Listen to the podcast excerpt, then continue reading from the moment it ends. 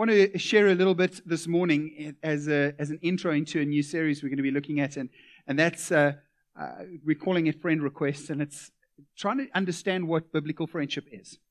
Uh, in a, a world that seems to be getting faster and faster, and uh, technology makes things easier and easier for us, um, for many of us, we've relegated friendship to Facebook, and uh, we've uh, figured out that the more friends we have on Facebook or social media, um, the better people we are, or the more friendly we are. Um, so, just want to see if you're on Facebook, you're part of um, one third, one quarter to one third of the world's population. I don't know if you knew that, um, but just quick check: who's on Facebook over here? You can. I mean, this is a safe place. You can put up your hand. So, those of you who don't have your hands up, uh, if this wasn't church, I call you a liar. Um, just kidding. Uh, most, most of us are actually on Facebook over here. Many of us, not only are we on Facebook, also our businesses are on uh, Facebook. Um, and if you're not on Facebook, you, Facebook, you definitely know about Facebook. And uh, most of us know how Facebook works. Now, what's really interesting as I was reading through this, I found that uh, in 2011, the guy who held the record for the most number of friends on Facebook, 2011, the most number of friends on Facebook, 301. You see, I hear the laughs. You know why? Because the people who laugh probably have more than 301 right now. Okay? So, so right now, many of you who are on Facebook, you're probably past 100 or maybe even 301. By 2013, a gent by the name of William Scott Goldberg, he eclipsed the 301 held by Simon Kirk. Um, he eclipsed that, and, uh, and his friendship list um, sat at 6,223. Imagine what a popular guy he was. Imagine how well liked he was. Imagine how rich he was that he could pay um, to buy birthday gifts and write Christmas cards for his 6,223 friends.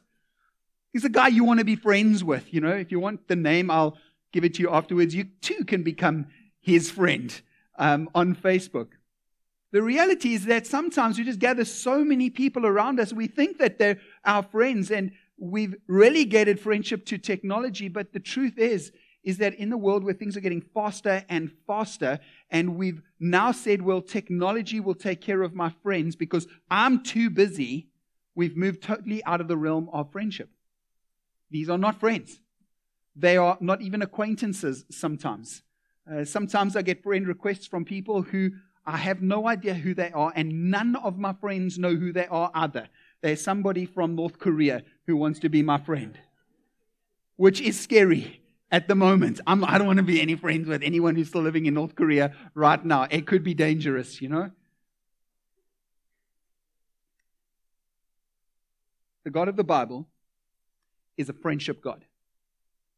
The God of the Bible is a triune God, Father, Son, and Holy Spirit, which shows us the fellowship of our God and shows us how important friendship is.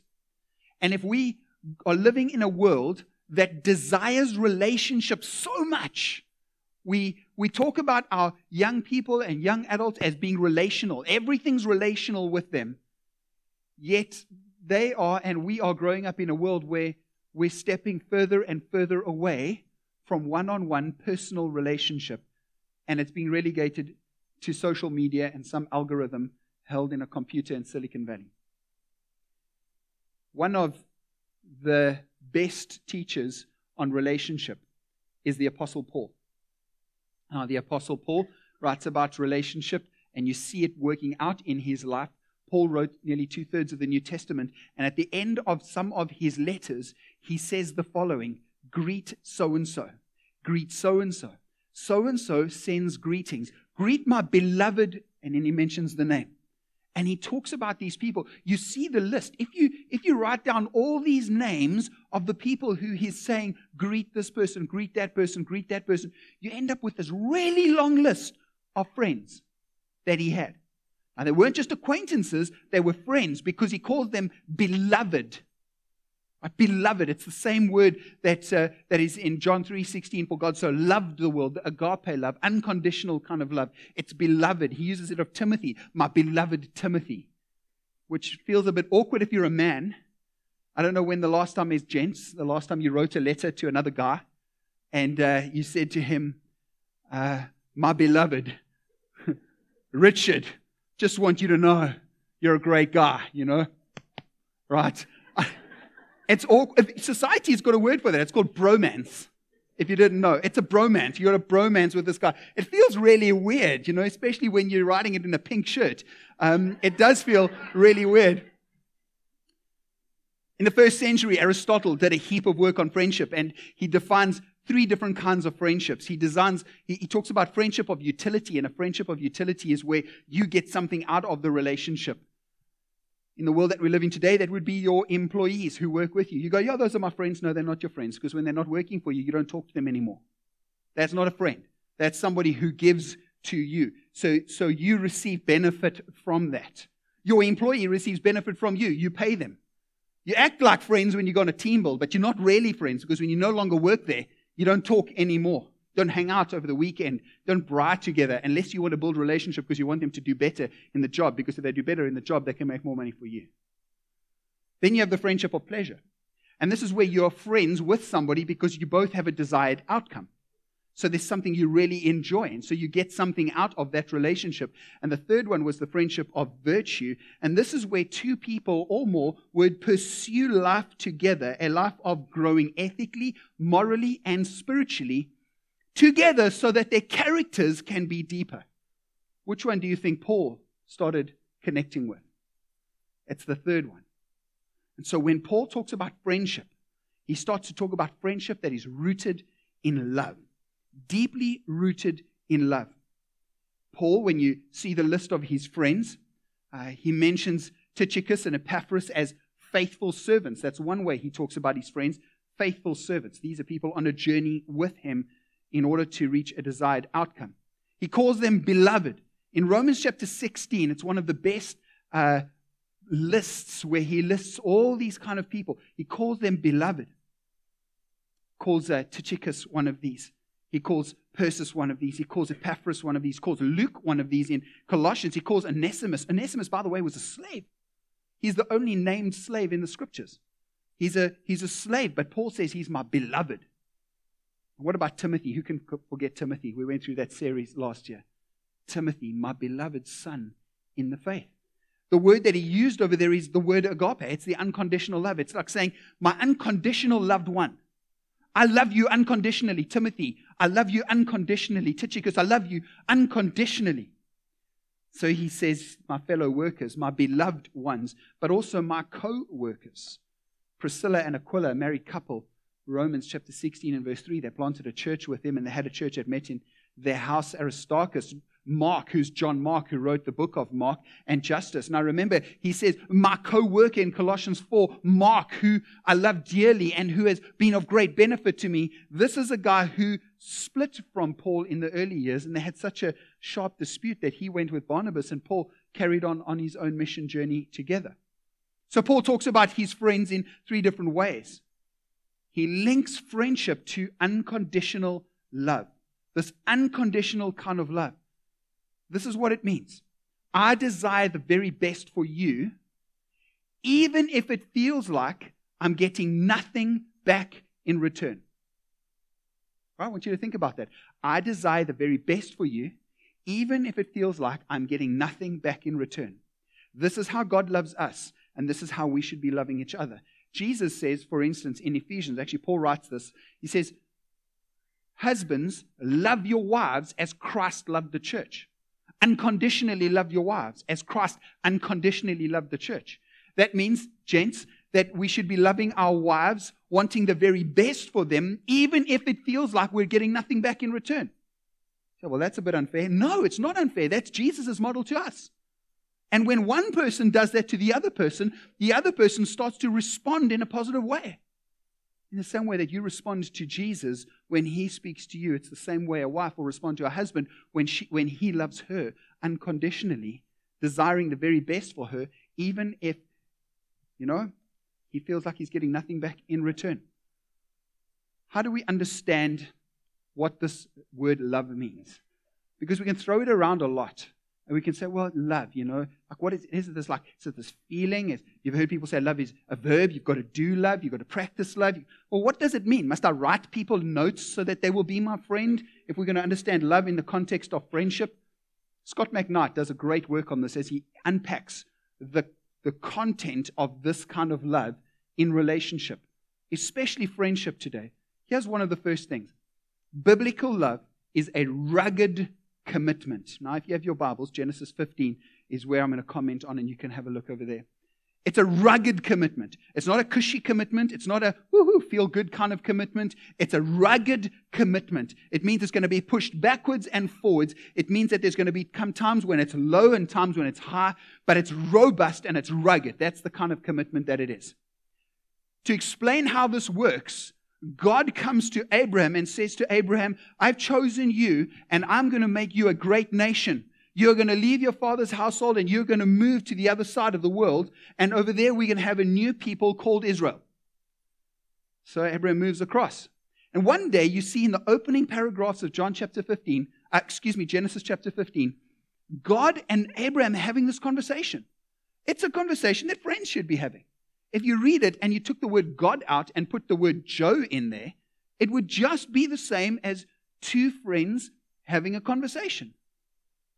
God says to Abraham, I want you to know that I've chosen you and that you're going to be a great nation and, and that I'm going to give you this land and, and, and, and, and. And then Abraham responds back and he says, But how will this happen? I understand that you are my shield and you are my reward. But you know, I'm not, I can't have children. I'm barren. My wife is barren. My, my property and everything I own is going to go to my chief servant, Eliezer. It's all going to go to him. God says to him, No, no. I want you to know something. It's not going to go to your servant. It's going to go to your own flesh and blood. Not only is it going to go to your own flesh and blood, but also I'm going to give you land. And this is where the land is going to be. And I'm going to take you there. And when I take you there, I want you to know this that in that place where I take your, your people, they are going to be punished in that area. They're going to be taken prisoner in that area. And after four generations, I'm going to bring them out of that area. And, and he's having this conversation with God. And Abraham, the Bible says, Abraham believed and was credited to him as righteous. Abram says to God, God, how will I know that you're going to do all this stuff? Thanks for the. God, that's a great pep talk. I believe it's going to happen. But how will I know? God says to him, I tell you, this is what you do. You go and you fetch a heifer, a young cow, bull. You go fetch, fetch a heifer, a goat, a sheep, and you fetch some young doves. They must be three years old, the animals, and they must be without blemish, spot or blemish. And then you bring them. So he does.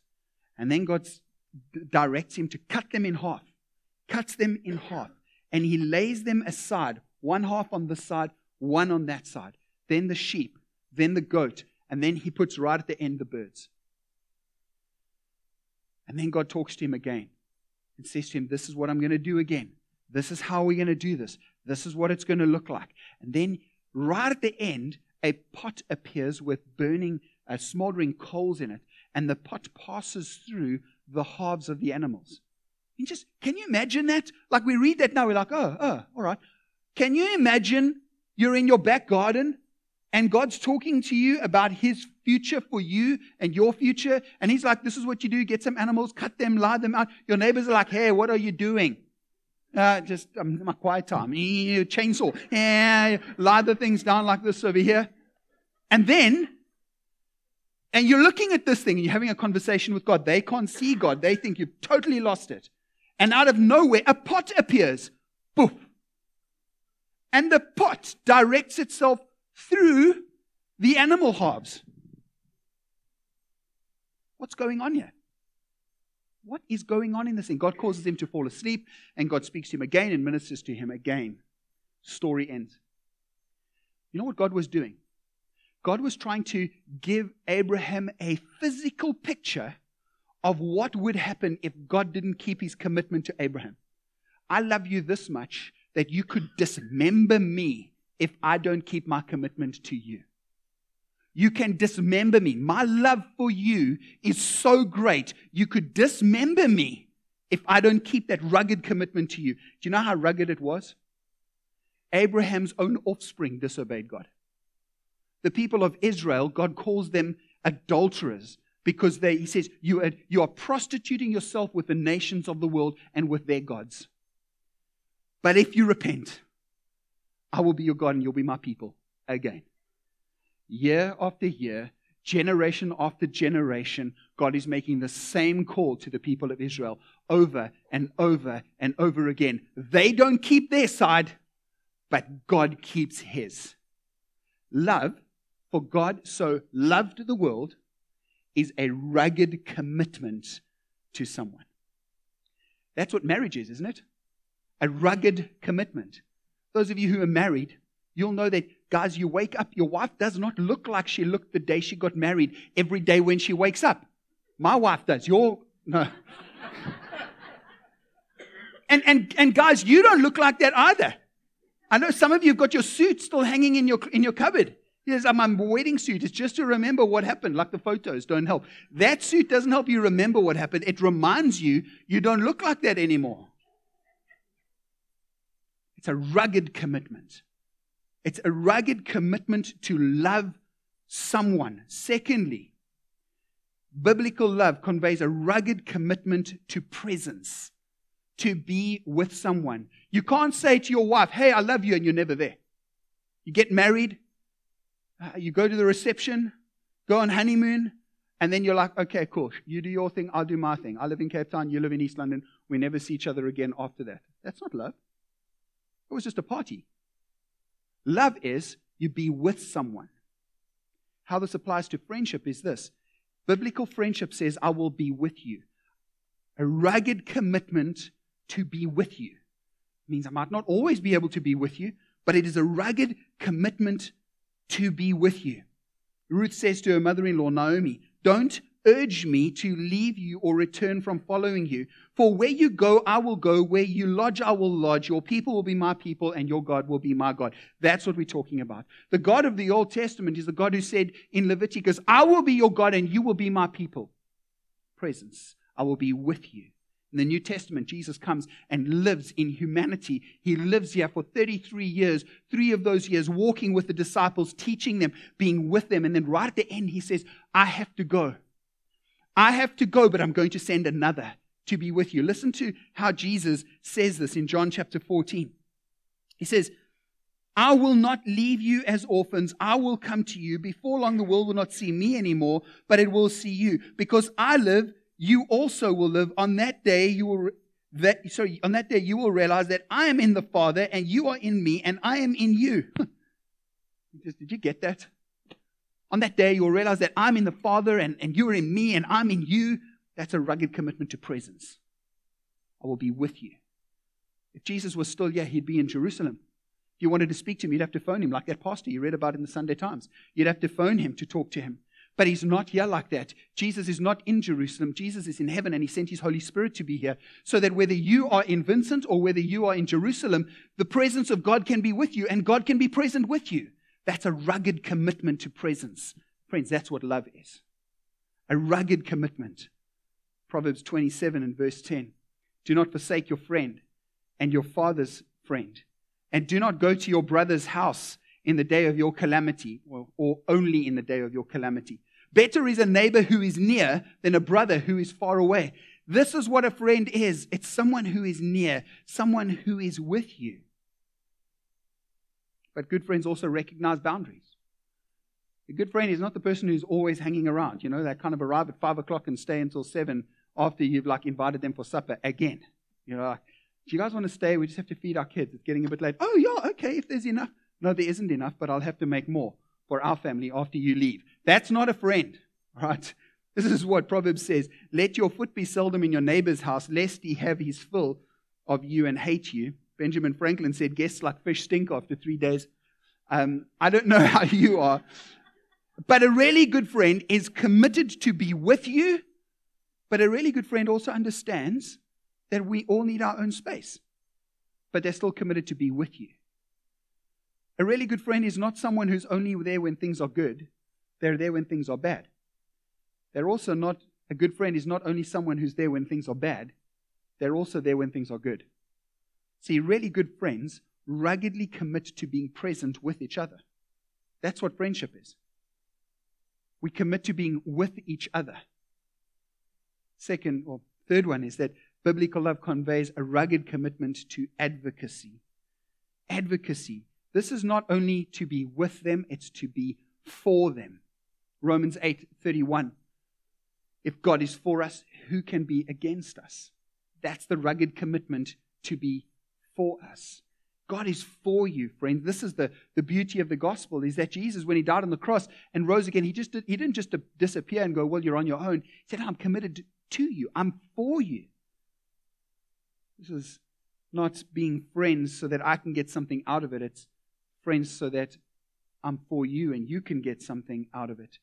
Jesus said in John chapter 15 and verse 15, I'm not going to call you servants anymore, but I'm going to call you friends. See, servant is the relationship of utility, friend is the relationship of virtue. Friend is, I'm going to love you ruggedly, unconditionally. I'm going to be with you and I'm going to be for you. That's what friendship is in the Bible. It implies guarding each other's character. It implies standing up for each other when you hear someone talking about that person. And sometimes just the simple line of, gee, I don't know that person to act like that. That can just put the whole thing to bed right there. People realize, uh oh, this person knows this person. Better stop having that conversation. And they'll go have the conversation anyway. They won't do it with you. Or forgiveness. It implies forgiveness. No friendship can last without forgiveness. No friendship, no marriage can last without forgiveness. Proverbs 17 and verse 9 Whoever covers an offense seeks love, but he who repeats the matter separates close friends. It teaches us to be generous with the gift of forgiveness. Do you know that forgiveness is a gift? And you are, when you forgive somebody, you're being generous and giving them that gift. Now, you can hold it back if you want to, or you can be like God, who is generous in giving forgiveness. If you want to make good friends and you want to be a good friend, it means that you need to be generous with that gift of forgiveness. And it's not something you have to earn. You don't earn forgiveness to give forgiveness, you just give it. You see, you can never give enough of that forgiveness because we're always going to mess up. And the more you demonstrate your commitment to being present, the more you demonstrate your commitment to advocacy. The more I'm with you, the more I show I'm for you. You can't say to somebody, Hey, you're my friend. I want you to know I've got your back when you're never with them. And so if, you, if you're going, well, how do we build relationship? If you're in a small group, you're a small group leader. You go, well, you know, we really want to be friends here. I want to grow friendship in this group. The best way that you start growing friendship is by doing things together. Because unless you're with each other, you can never be for each other. We have to be with each other. And the more we're with each other, the more we communicate our forness for each other. Last one. Biblical love conveys a rugged commitment to direction. A rugged commitment to direction, to grow with that person. So to be with them, to be for them, and to grow with them. Philippians chapter 1 and verse 6. And I'm sure of this, that he who began a good work in you or in me will bring it to completion at the day of Christ Jesus that God loved us so much that he committed to being with us and for us and to growing us. He is holy. The Bible says, Be holy because I'm holy, God says. Because if you want to have a relationship with him, we need to be more like him. But he doesn't say, Now do that on your own. He says, Here's my commitment to you. I will help you become like me. First thing I'm going to do is I'm going to become a man. I'm going to have, display rugged commitment to love you and I'm going to be ruggedly committed to being with you and for you, so much so that I'm going to die on a cross for you. And then after I've died on the cross, I will die for all your sins so that your sin is gone and you can be like me, holy like me. I will forgive all of your sin. Now let's start a relationship together. Now we grow in that relationship. And now I will bring to completion what I started there. I'm not just leaving. That's, you see, that's a starting point, but that's not the end point. Being born again is the start point, it's not the end. We grow in God together, we grow in our relationship with God. So as we grow, we become more like Him. Philippians chapter 2 and verse 12. Continue to work out your salvation with fear and trembling. For it is God who works in you to will and to act according to his good purpose. Some of you may know this guy, C.S. Lewis. We picture lovers face to face, but friends side by side. Their eyes look ahead. This is why pathetic people who simply want friends can never make any. The very condition of having friends is that we should want something else besides friends. Friendship must be about something, even if we only have enthusiasm for dominoes or white mouse. Those who have nothing can share nothing. Those who are going nowhere can have no fellow travelers. Biblical friendship is let's walk together on the journey of knowing God. Biblical friendship is I don't want to be where I am today. I don't want to be here next year. Let's walk together. Let's hold each other accountable. Let's be intentional about what we do and what we say and how we live our lives. That's biblical friendship. It's not just leave you. If God is not leaving you where you are, how can I leave you where you are if I say I'm going to be your friend? Of course, I want you to grow. That means that from time to time we have to show each other faults. Proverbs 27, verse 5 to 6 says, Better is open rebuke than hidden love. Faithful are the wounds of a friend, or profuse and plentiful are the kisses of an enemy. A real brother, a real friend, lets us know what our faults are timelessly so we can fix them. Oscar Wilde said that, he said, friends stab you in the front. Now, I mean, I wouldn't suggest you see him as a theologian, but still, it does carry weight. Friend is someone who's committed to growing with me, not leaving me there, but growing with me, being with me, being for me, loving me. Eh, friends, if we if we're going to see ourselves as friends in this place, coming together Sunday after Sunday, this is the only place where rich and poor sit next to each other in a public meeting voluntarily. It's the only place where black and white gather to do that. It's the only place where those with status and those without status, it's the only place where those who are old and young, it's the only place where those who are male and female all come together and sit together and be together. Do you know why? Because God so loved the whole world that he gave his only son to die for you and for me. And when you met him, we all came to him at the foot of the cross that is level. The Bible says that Jesus said, I'm not calling you servants anymore, but I call you friends. And he said, Now you love each other. And if you love each other, then the world will know that you are my disciples or my friends. So you love each other. It's funny as you start loving each other in this rugged way, ruggedly loving, intentionally loving a person, intentionally, ruggedly being with them, being for them, and growing with them. As you start to do these things, you look back and you go, hey, we're friends. Hey, we're friends. But you know what? We'll come into this building, sit next to the people we're sitting next to, unless you were brought here by a friend, unless you're sitting next to your spouse, unless you're sitting with your small group. Chances are you've been sitting next to the same people year in and year out if you've been here for a while. If you haven't been here for a long time, it's week in, week out. If you're here for the first time, it's just today. In which case, you've been sitting next to that person since you arrived. And unless we're intentional about building friendships, we just don't do it. A good place to start that is to be in a small group where you can get to know a group of people and grow together in a friendship with a small group of people. Friends, that's what the Bible looks like.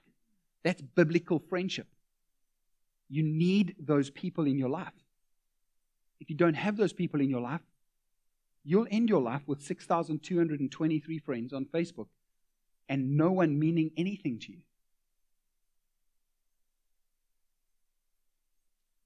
J.R. Miller.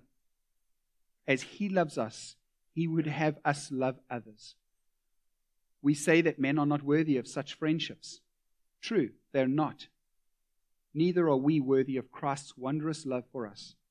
But Christ loves us, not according to our worthiness, but according to the riches of his own loving heart. So should be, so should it be with our giving of friendship. not as the person deserves, but after the measure of our own character. Your ability to be friends with the person next to you says way more about you than it does about the person next to you. That's what that means. God took the initiative, became a man, showed love to us, being with us, being for us, still to this day, where he defends you in the courtroom of heaven against the accuser, and committed, ruggedly committed to seeing you grow. And then he says to us, Now we go do the same thing. That's what rugged friendship is. That's what biblical friendship is. Now let's pray together. Father, this, this morning, uh, Lord, we want to thank you that you, you're the God who took initiative, that you are a friendship God, that you're a God who's all about fellowship. Your character and your nature is about fellowship. And so, God, we ask you that you'd help us to do this. God, that you'd help us to, to do this as a church. Lord, when we stand up and say, well, we want to become members of this church, essentially what we're doing is saying, I'm committed to ruggedly love those around me, to ruggedly love and get to know and be with and be for those who are part of this body. So, God, would you help us to do that? Maybe today you don't know who Jesus is, you've heard about him, and you've heard that he died for your sin. Maybe today you want to respond to his friendship to you. He ruggedly loved you. Perhaps you'd respond to him today and just say, God, forgive me of my sin. Please fill me with your spirit. I know I don't deserve this. But God, would you forgive me of all my sin today?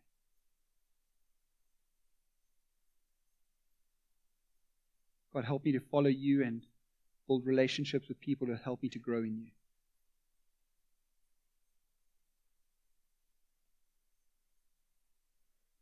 Father, for those who prayed their prayer, I pray in Jesus' name that you'd fill them with your Holy Spirit with great power.